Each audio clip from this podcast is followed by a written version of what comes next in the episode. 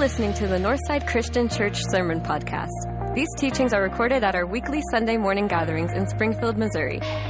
For more about our church, service times, and how to connect, visit northsidechristianchurch.net.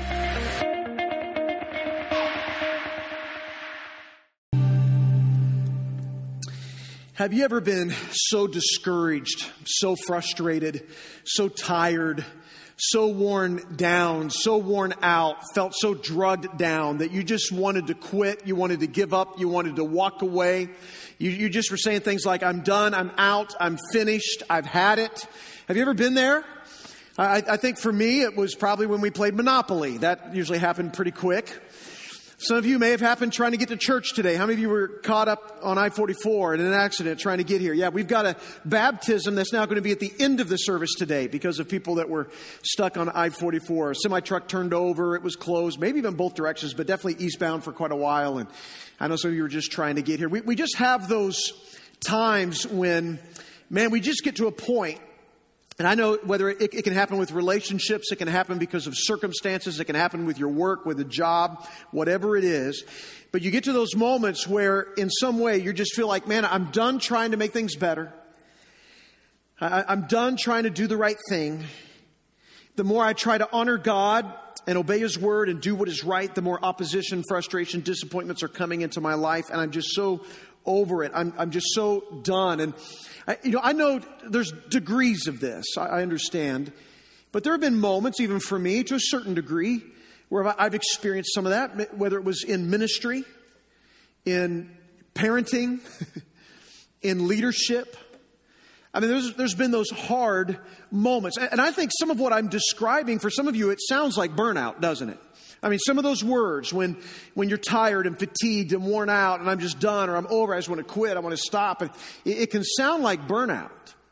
And that's a real thing. Deep burnout is a real thing. And that's not really where I'm going to go with this this morning, though I want to acknowledge it because there's a way out of it if you're experiencing it. And, you know, when it comes to burnout, uh, Carey Nieuwhof talks about two kinds of burnout. He talks about deep burnout, which he personally experienced. He went through this. In fact, he describes it as one day he just woke up and it was like his body said to him, We're not doing this anymore. I resign. I quit. He said, My energy sagged, my drive diminished, my brain fog increased. I lost all drive that moved me for most of my life. And physically and emotionally and mentally, he was done. And he just hit a wall. And uh, he had to come back from that. There was a way through that. And, and he talks about how he did that. He's written a book about it, he, he's blogged about it, he's written about it. But he also talks about low grade burnout, where the functions of life continue, but the joy of life is gone. Where you're getting up every day and you're going to work, you're functioning, you're watching your kids play sports or socializing or going to their events, but you don't feel anything anymore. In fact, oftentimes you begin to feel numb You've gone numb. The joy of life is gone. Because he said burnout is a spectrum. And what you have to be careful of is if you're in a low grade burnout, you could, you're just a few missteps away from getting into full on burnout. So you need to be careful with that. And I, and I think a little bit of what I'm going to be talking about today is more this low grade burnout. When you start getting into those emotions and feelings and you're having those symptoms and, and you're struggling and you're going through hardship and it doesn't have to just be low grade. It could just be those moments of intense discouragement and fatigue and tired. I think some of the emotions and feelings and symptoms I'm talking about overlap with burnout. But what I'm really talking about is those moments when you grow weary of doing good and it may be because you're facing opposition or resistance or you're facing persecution. You're trying to seek and honor the Lord and you're becoming weary of doing it. And when it happens, what do you lean on? Who do you rely on in those moments when you really are struggling? You're going through those difficult times. And I think one answer can be found that I want to talk about today in the book of Jeremiah, a book where I am inspired. I am encouraged to be more and more like this prophet named Jeremiah. In fact, if you have a Bible or device, I'm going to encourage you to open up to that book right now in your Old Testament, the book of Jeremiah, because you would be hard pressed to find any person who experienced more undeserved opposition and persecution eh, than Jeremiah. And yet, he continued to offer unceasing intercession on behalf of his people that he showed such great sincerity for and love for. And he even fearlessly proclaimed God's message. I, you're, you're hard pressed to find anybody who did it better than Jeremiah because he was oppressed by his own community. I mean, his own neighbors oppressed him, not just his community, but his own family turned against him and betrayed him. So his community, his neighbors, his family, not only that, but, but other prophets and false prophets were turning against him. Even the priest, even the king was turning against him. I mean, everybody was against Jeremiah, opposed to him at every turn. And all he was doing was communicating what God told him to say. He was giving God's message out of concern and love for the people because destruction was coming their way. They were so rebellious, so idolatrous, turning away from God, that the Babylonians were going to come in and they were going to bring destruction and punishment. He knew it because God revealed it to him. And yet here he was, through 40 plus years of his ministry, nobody would respond to him in a positive way. His ministry began in about 627 BC and it continued until the fall of Jerusalem in 586 BC. And here's how Jeremiah begins his book, the book of Jeremiah, chapter 1. I want us to look at verse 4 here, where he says this. He says, The word of the Lord came to me. I want to pause there for a moment because what this means is it's an autobiography. He's writing about his life and what happened. The word of the Lord came to me. God called out to him. In verse 2, he tells us when it was. It was in the 13th year of the reign of Josiah. Now, Josiah was a, a great godly king, a very good king. But following on the heels of Josiah was evil kings like Jehoiakim. And throughout their reign, he's letting them know, trying to get their hearts to turn back to the Lord so they could avoid the destruction that was coming. Confronting their sin, confronting these evil kings of Judah. And so Jeremiah says, The word of the Lord came to me, and he says this in verse 5 saying, Jeremiah, before I formed you in the womb, I knew you. Before you were born, I set you apart. I appointed you as prophet to the nations. Alas, sovereign Lord, I said, I do not know how to speak. I'm too young. but the Lord said to me, Do not say I'm too young. You must go to everyone I send you to and say whatever I command you. Do not be afraid of them, for I'm with you and will rescue you, declares the Lord. Then the Lord reached out his hand and he touched my mouth and he said, I've put my words in your mouth. See, today I appoint you over nations and kingdoms to uproot and tear down, to destroy and overthrow, to build and to plant. The word of the Lord came to me. What do you see, Jeremiah? I see the branch of an almond tree, I replied. And the Lord said to me, You've seen correctly, for I'm watching to see that my word is fulfilled. The word of the Lord called to me again. What do you see? I see a pot that is boiling, I answered. It's tilting toward us from the north. And the Lord said to me, From the north, disaster will be poured out on all who live in the land. I'm about to summon all the peoples of the northern kingdoms, declares the Lord. Jeremiah receives a word from the Lord, but it's in the form of a vision. We know this because he sees the Lord touching his mouth and putting his words there. And then the Lord says, What do you see? And he says, I see an almond tree an almond tree in Palestine that was also called the awake tree because it was the very first to blossom its bloom before the leaves came. And it would do it in January, very early on. And the Lord is saying, See, I'm watching to see that my word takes fruit, that it blooms and is having an effect. Jeremiah, what do you see? He says, I see a boiling pot being, its contents being poured out from the north to the south. And God is revealing that that's where destruction is going to come from as the Babylonians are going to come in to Jerusalem and destroy it and bring punishment to its people. And when he's saying that, it's coming from the north. That's interesting because Babylon is actually from the east. We know it was the Babylonians that did it.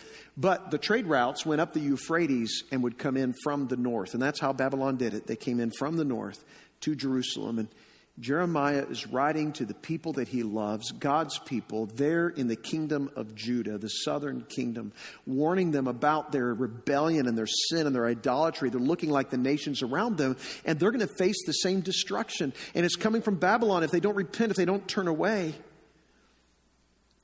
But Jeremiah at first is scared to do it. When God says, I'm giving you my word to proclaim, he's like, but I'm too young and I don't have, know how to speak, and I'm not very articulate, and I'm not very experienced. And God says, I'm, I'm forming you, I'm appointing you, I'm setting you apart for this, I'm sending you. And then he tells Jeremiah this do not be afraid of them, for I'm going to rescue you. Which would leave you wondering, what do you need to rescue me from? How come I shouldn't be afraid? What's going to happen?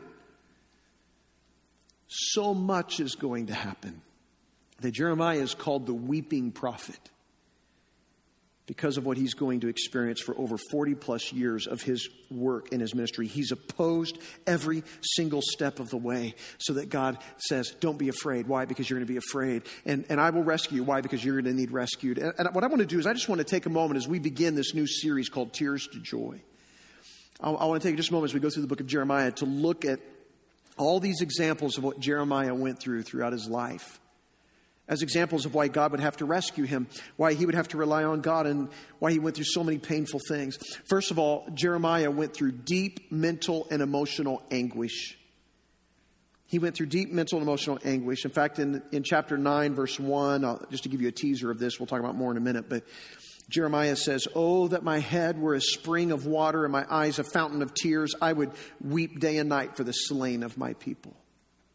He's known as the weeping prophet because he, he, cares for his people. He sees, he sees what's coming. He sees what's on the way. They don't, and he's trying to warn them. And, and, and if only, you know, in his head there was a spring of water that would just continue to flow all the tears, he would weep day and night because he sees what's happening. In fact, he sees what Jeremiah 9:23 goes on to say. God declares, "Dead bodies will lie like dung on the open field, like cut grain behind the reaper with no one to gather them." That's what Jeremiah sees. That's what's coming. He's heartbroken. He's going to need rescued because, number two, we read in Jeremiah 11 that people from his hometown threatened to kill him. They're, they're, they're trying to kill him. They got a plot to do it. Jeremiah says in Jeremiah 11, 18 through 19, the Lord revealed their plot to me. I knew it, for at the time he showed me what they were doing. I had been like a gentle lamb led to the slaughter. I did not realize that they had plotted against me, saying, Let us destroy the tree and its fruit. Let us cut him off from the land of the living, that his name would be remembered no more. Jeremiah saying, I, I didn't know there was that plan. I didn't know that there was that plot, but God revealed it to me. They were trying to kill me. And then we read in Jeremiah 12 that God informs Jeremiah, don't trust your family. They're speaking well of you. I know that's what you're hearing, but behind closed doors and what they're doing with the neighbors around you, they're betraying you. Don't trust your family, Jeremiah. You can't even trust your neighbors. You can't trust your community. You can't trust your own family. They're all plotting against you. And then in Jeremiah 18, we see where Jeremiah, he's attacked with verbal abuse over and over, and a pit was dug to capture him so he could be thrown into the pit. And then we read in Jeremiah 20 that Jeremiah was beaten. He was beaten with lashes, 40 lashes. He's put in stocks at the upper gate of Benjamin. By who? Who does this? A priest. He was only speaking the words that God was giving him. And even the religious leaders of the land did not want to hear it. They didn't want to hear what God actually had to say. They didn't want to hear what God was going to do. They tried to silence him. They put him in stocks because he was prophesying about Judah's sin and coming punishment. And when Jeremiah was finally released after being beaten, after being put in stocks by the priest, Jeremiah didn't change his message. His message didn't change at all. Instead, he changed the priest's name. That's what he did. The message didn't change, but your name changes. And Jeremiah no longer called him Pashur. Instead, he called him Magor Missabib. It just sounds bad, and it is. It means terror on every side, because that's what would happen to him and his entire family. Terror on every side. Jeremiah continued to speak. He wouldn't stop.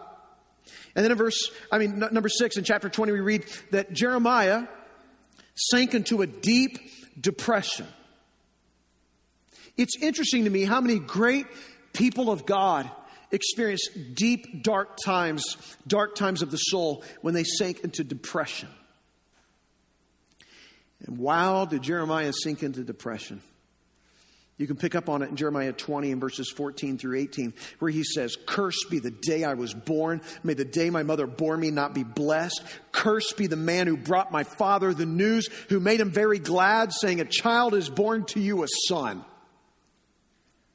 Even the guy who's like, Hey, you had a boy. Congratulations. Cursed be him who said that. Oh, my goodness. He says, May that man be like the towns the Lord overthrew without pity. May he hear wailing in the morning, a battle cry at noon, for he did not kill me in the womb with my mother as my grave, her womb enlarged forever. Why did he ever come out of the womb to see trouble? Why did I ever come out of the womb to see trouble and sorrow and to the end my days in shame? If someone was like, Hey, Wayne, would, would you be interested in throwing the birthday party for Jeremiah this year? I'd be like, no, thanks. there will be no party. There will be no candles. There will be no presents, no acknowledgement that he was ever even born. And I want nothing to do with anything that has the word birth in it or day. Because otherwise, you start calling down curses on my head. You know, later today, we're going to celebrate my sister in law's birthday, and there's going to be a, a cookout, and, and there's going to be food. And I mean, we're looking forward to this. And not Jeremiah. Not Jeremiah. Cursed be the one who planned it. And then we read in Jeremiah 23 and 28 and 29 that the other prophets and false prophets and prophets in Jerusalem and Babylon, they're all opposed to Jeremiah. Even the supposed prophets are opposed to him. And then we read in chapter 36 that King Jehoiakim defied Jeremiah's message. At, Jeremiah wrote on a scroll to give him the message of God. And every few paragraphs that were read, Jehoiakim would cut it off, throw it in the fire till the thing was burned up. Had no interest. Then he ordered for Jeremiah and his scribe, who helped write it, to be arrested. And then in Jeremiah 37, Jeremiah was arrested. He was charged with being a traitor a Babylonian sympathizer. He was beaten, he was imprisoned a long time in a cell in a dungeon. That's what he went through. Then you get to Jeremiah 38. He's thrown into a cistern where he sank in the mud, and then he's in a courtyard of a guard until the day Jerusalem was captured. He was in that cistern until someone finally rescued him with ropes. And then we read that Jeremiah's word was rejected and he was taken away by his own people to Egypt. In, in Jeremiah 42 and 43, the leaders asked him to discern, to, to learn God's will. And he said, God's will is for you to stay in Jerusalem. Okay, now that we know that, we're going to disobey and go to Egypt. We're going to take you with us. And Jeremiah, after all this, he's overwhelmed with suffering. In fact, in Jeremiah 15, 18, he says, Why is my pain unceasing? In Jeremiah 12, 1, he says, Why does the way of the wicked prosper? Why, are all the, why do all the treacherous thrive?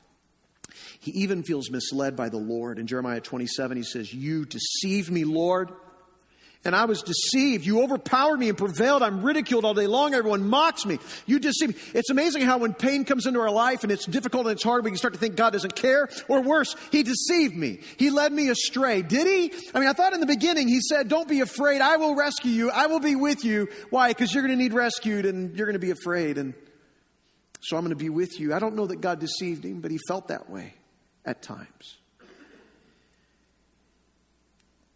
I just think sometimes when we're worn out and we're drugged down and we're tired and we're opposed, your emotions can just lead you into these dark places. And yet, here's what inspires me about Jeremiah is that though he has these low points emotionally, and though he is harmed physically, and that at every single turn, every single person in his life is opposed to him and a threat to him, he faithfully proclaims God's message.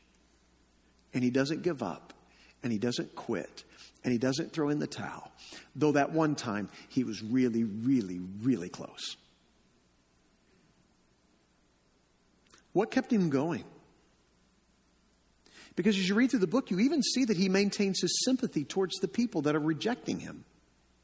He has sympathy for them and empathy for them and what they're going to go through. He can see what's going to happen. And so his heart goes out to them, even as they, even though at times he wants to see God bring discipline.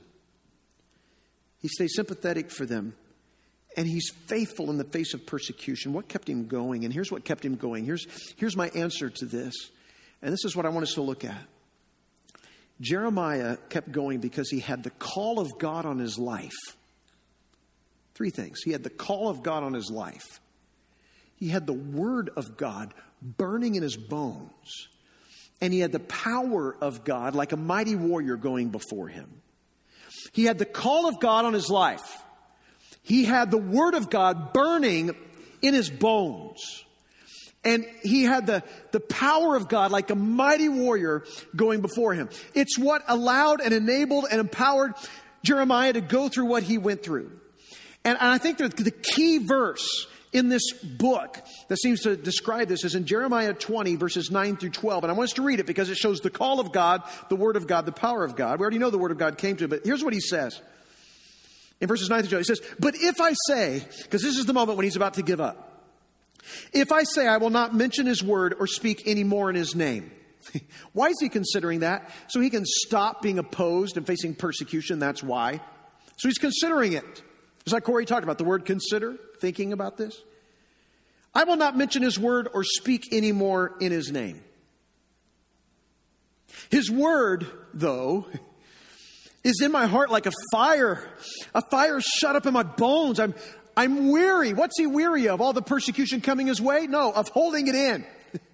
There's something greater that's worrying him than even the opposition on the outside. That's the word of God being contained. I, I, can't hold it anymore. Indeed, I cannot. I hear many whispering, terror on every side. Denounce him. Let's denounce him. All my friends are waiting for me to slip, saying, perhaps he will be deceived. Then we will prevail over him and take our revenge on him. But the Lord is with me like a mighty warrior. So my persecutors will stumble and not prevail. They will fail and be thoroughly disgraced. Their dishonor will never be forgotten. Lord Almighty, you who examine the righteous and probe the heart and mind, let me see your vengeance on them, for to you I've committed my cause.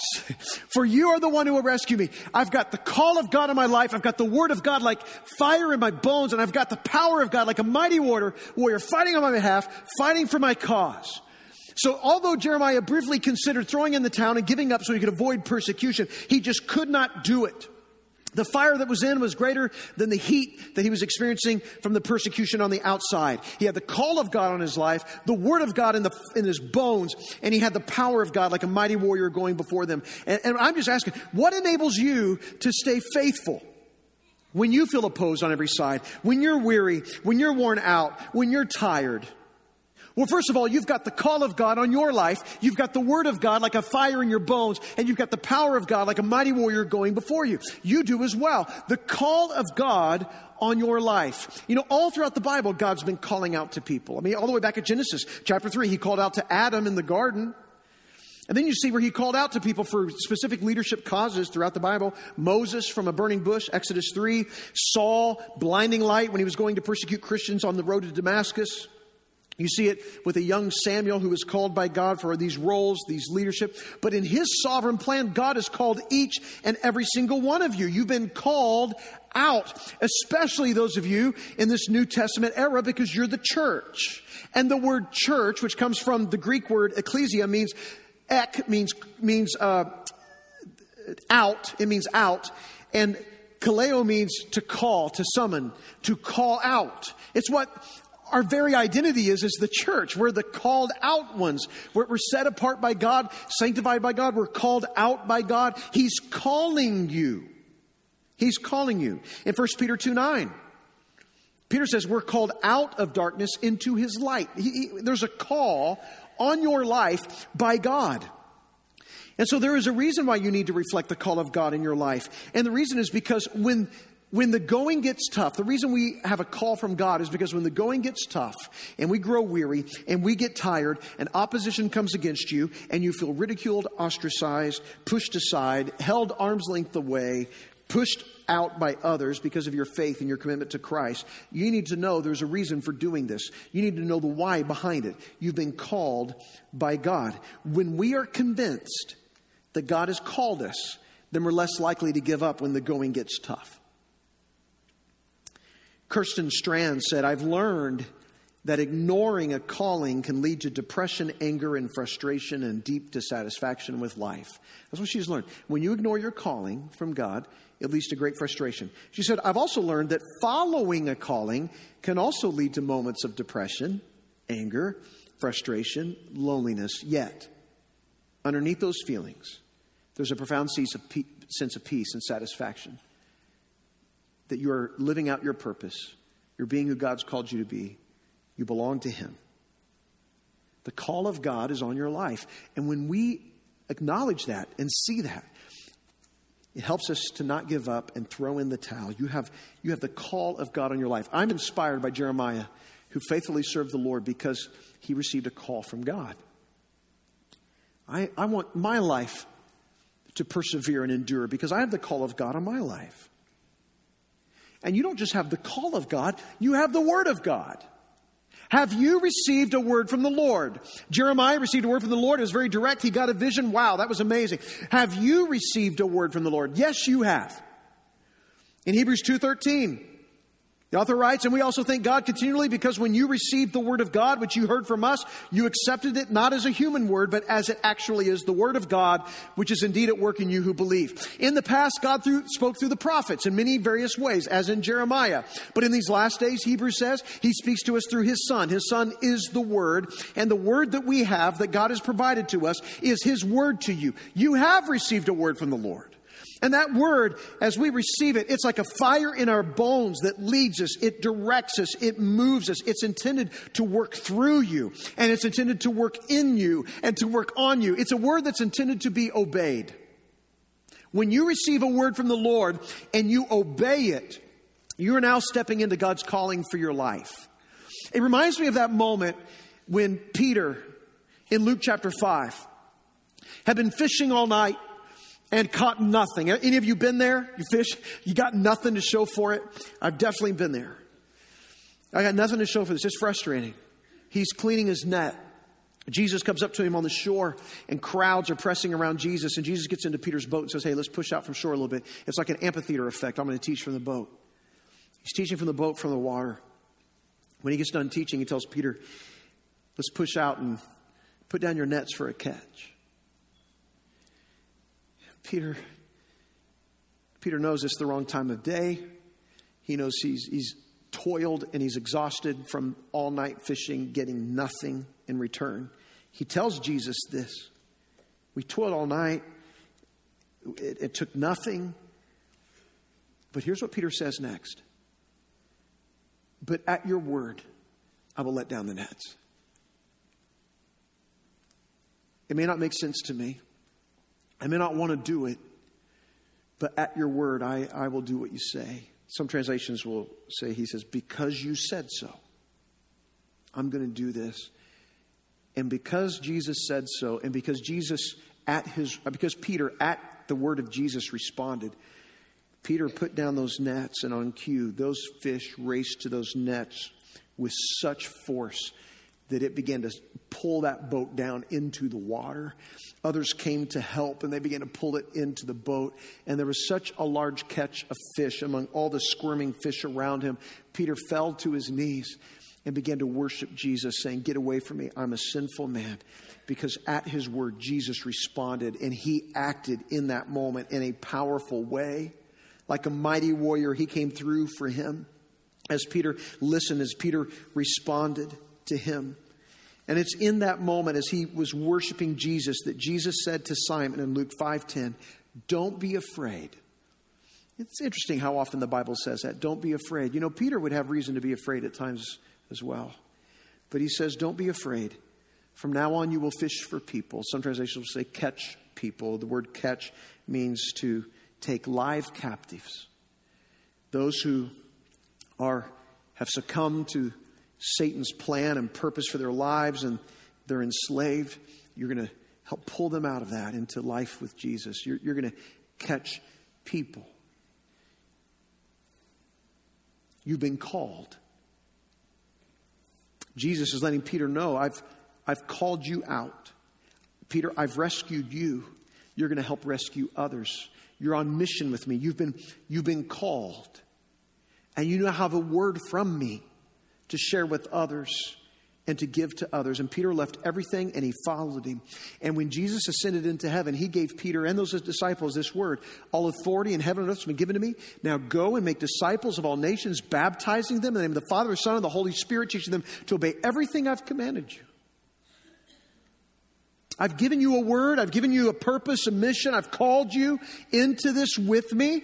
He's telling the disciples, I want you to teach others to do that so they can teach others to do that so they teach others to do that. We, we have a call from God and we have a word from God that is to be obeyed. It's to be followed. We're to respond to it at His word. If we do what He says, then like Jeremiah, we'll be people who are faithful to Him even when we're tired, even when we're worn out, even when we're weak. And in that Great Commission, he says, baptizing them in the Father's and Holy Spirit. You know, this week at camp, there were 12 baptisms. We got two more happening at the end of this service. You know, we're celebrating what God's doing because we've been called by God. We have a word from God. And the question becomes, have you heard his call? He's calling you. Jesus is calling you. In fact, Mark Moore in his book, Jesus Quest, he, he says there's four principles to hearing God's call. And he says, first of all, Jesus is calling you. If you listen, you'll hear him ask for both your ability and your availability. Jesus wants your ability and Jesus wants your availability. He's calling you. Will, will you give it to him? And then uh, Moore says this He asked some people to give up their occupations. Yeah, he asked Peter to give up fishing for fish, to fish for men. Give up your occupation. But he asked others to give over their occupations. That whatever we're doing, we are called by Jesus to be his representatives where, whether we live, wherever we live, work, and play. We'll either give up our occupations or give over our occupations. Number three, often God, God's call will come through others. God doesn't always, like Jeremiah, give us a vision in that way. He spoke to the prophets that way. But he speaks to us in these last days through his son and through his word, and at times even through other people as, as they affirm things that they see in our life and it can be the voice of a friend or a parent or a peer or a coworker or a coach or a minister or someone just saying, Man, I've seen these things in you. God is using this. And, and it begins to point us in ways in which God is leading us. And then finally, number four, asking Jesus to leave you alone is pointless. Jeremiah started that way. I mean, he tried. God, I'm, I'm, I'm too young. I'm not experienced. I, I can't talk. I'm not articulate. I can't be your voice. And it is completely pointless to say, Jesus, leave me alone when He's calling you into something grand and special and beautiful into His kingdom that will last forever. Why would we turn that down? Because of our fears? Do not be afraid. Because of the opposition, I will rescue you. God's going to carry us through. And, you know, when you look through the New Testament about at scriptures that talk about your call, God's call on your life, you'll read things like, you are therefore, in 2 Corinthians 5.20, you're therefore God's ambassadors. As though God is making his appeal through you. We implore you on Christ's behalf to be reconciled to God. God is using you as an ambassador to give his message of reconciliation to the world, to the people around you, so that they can experience reconciliation with God. You've been called to do this. In 1 Peter 2 9, it says, You're a chosen people, a royal priesthood, a holy nation, a special possession, that you may declare the praises of him who called you out of darkness into his light. You've been called out of darkness to step into his light, and from there to declare the praises of God because you are his priesthood, his chosen people. 1 Peter 3 10 through 11 says, Each of you should use whatever gift you have received to serve others as faithful stewards of God's grace in its various forms. You've been called to serve other people using your gifts, your availability, and your ability in all the various forms that God has given. He's calling you to be a part of His story. God is calling you to, to be a part of His story, to save people from their sin. He's calling you to bring light to this dark world. He's calling you to get on mission so that every tongue, tribe, and nation knows that Jesus Christ is Lord. He's calling you because when you decide to join God's great story with your life, you'll discover satisfying, fulfilling, eternal purpose. And to find Jesus means that you have to accept the invitation.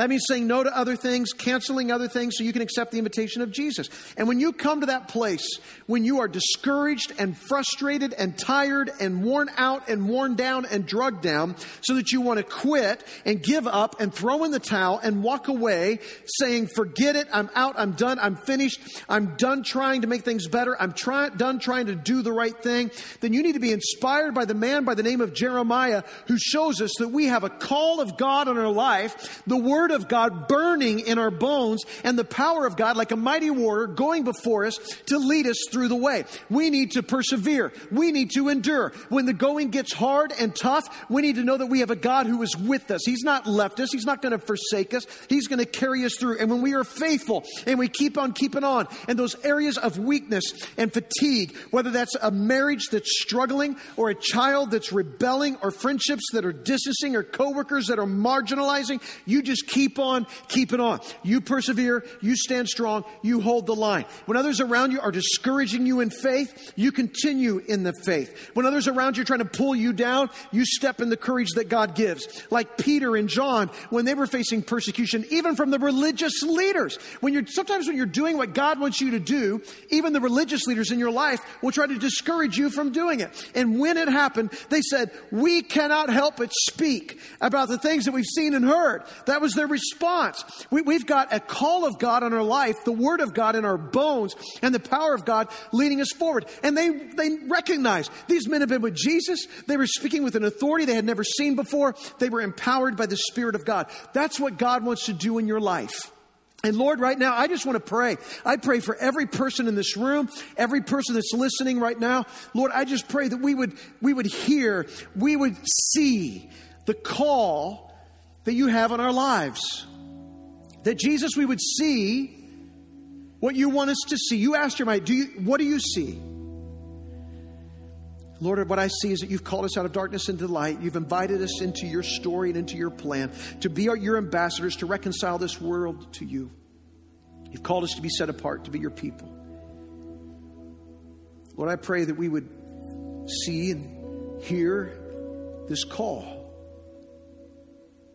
And that God, we would just recognize we have a word from you. You have spoken directly to us. It's in our hands, it's in our possession, it's in our heart, it's in our mind. May we obey it. May we do it without excuse. And may we step forward with the courage that can only come in moments of weakness. By the power that comes when a mighty warrior is with us and fighting for us, on behalf of us. God, may we trust you and lean on you to do what we can't do in and of ourselves. And so, Jesus, right now, we just put our life in your hands. Lord, we want to be a part of your story. We want to be inspired by people like Jeremiah who faithfully served year after year after year when everyone and any, everything in his life was standing in opposition to him. Lord, may we have faith and courage and strength like that. And it's not going to come from within, it's going to come from you. Would you give it to us by your grace? And Lord, we pray this in Jesus' name. Amen. As you stand to your feet this morning, if, if there's a decision that you need to make, if you want to pray today, maybe there's some areas where you've given up that today you need to ask for God to get you back in the game. If you want to make a decision to begin a relationship with Jesus, to follow Christ, to be a member of this church, I invite you to step out to Decision Point. I want to be stepping right over here to the side of the room in a moment. I'd love to meet and pray and talk with you there. If you're watching online, just go to northsidechristianchurch.net slash decision or text the word decision to that phone number on your screen and that can begin a conversation with us. And, and as we sing today, we're just going to declare. We're going to declare that in our moments of weakness, when we're barely hanging on by a thread, that these are the moments we just look up. We look to God to find our strength. When you're in that cistern or that pit or in despair, we look to Him.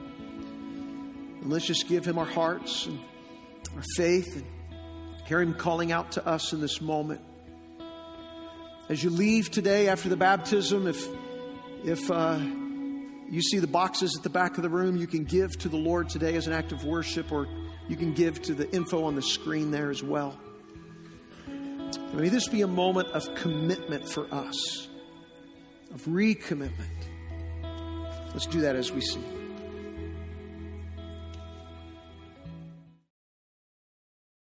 Thanks for joining us this morning, Northside. Before you go, make sure you check in and let us know you were here. Text the word check to 417 233 1200. If you want to respond to today's service, you can do that online through Decision Point. If you want to know more about baptism or becoming a member, you can request more info at northsidechristianchurch.net slash decision. This is also the place to find out about our life groups, find out what sort of service opportunities there are, or if you just need to get in touch with a minister. And if you're online, you probably use social media too. Make sure you're following along with Northside on our Facebook page, Instagram account, YouTube channel, or Twitter. We are glad that you chose to join us this morning. As we head out for the week, let's make sure we take the love of God with us. Take good care of each other, Northside.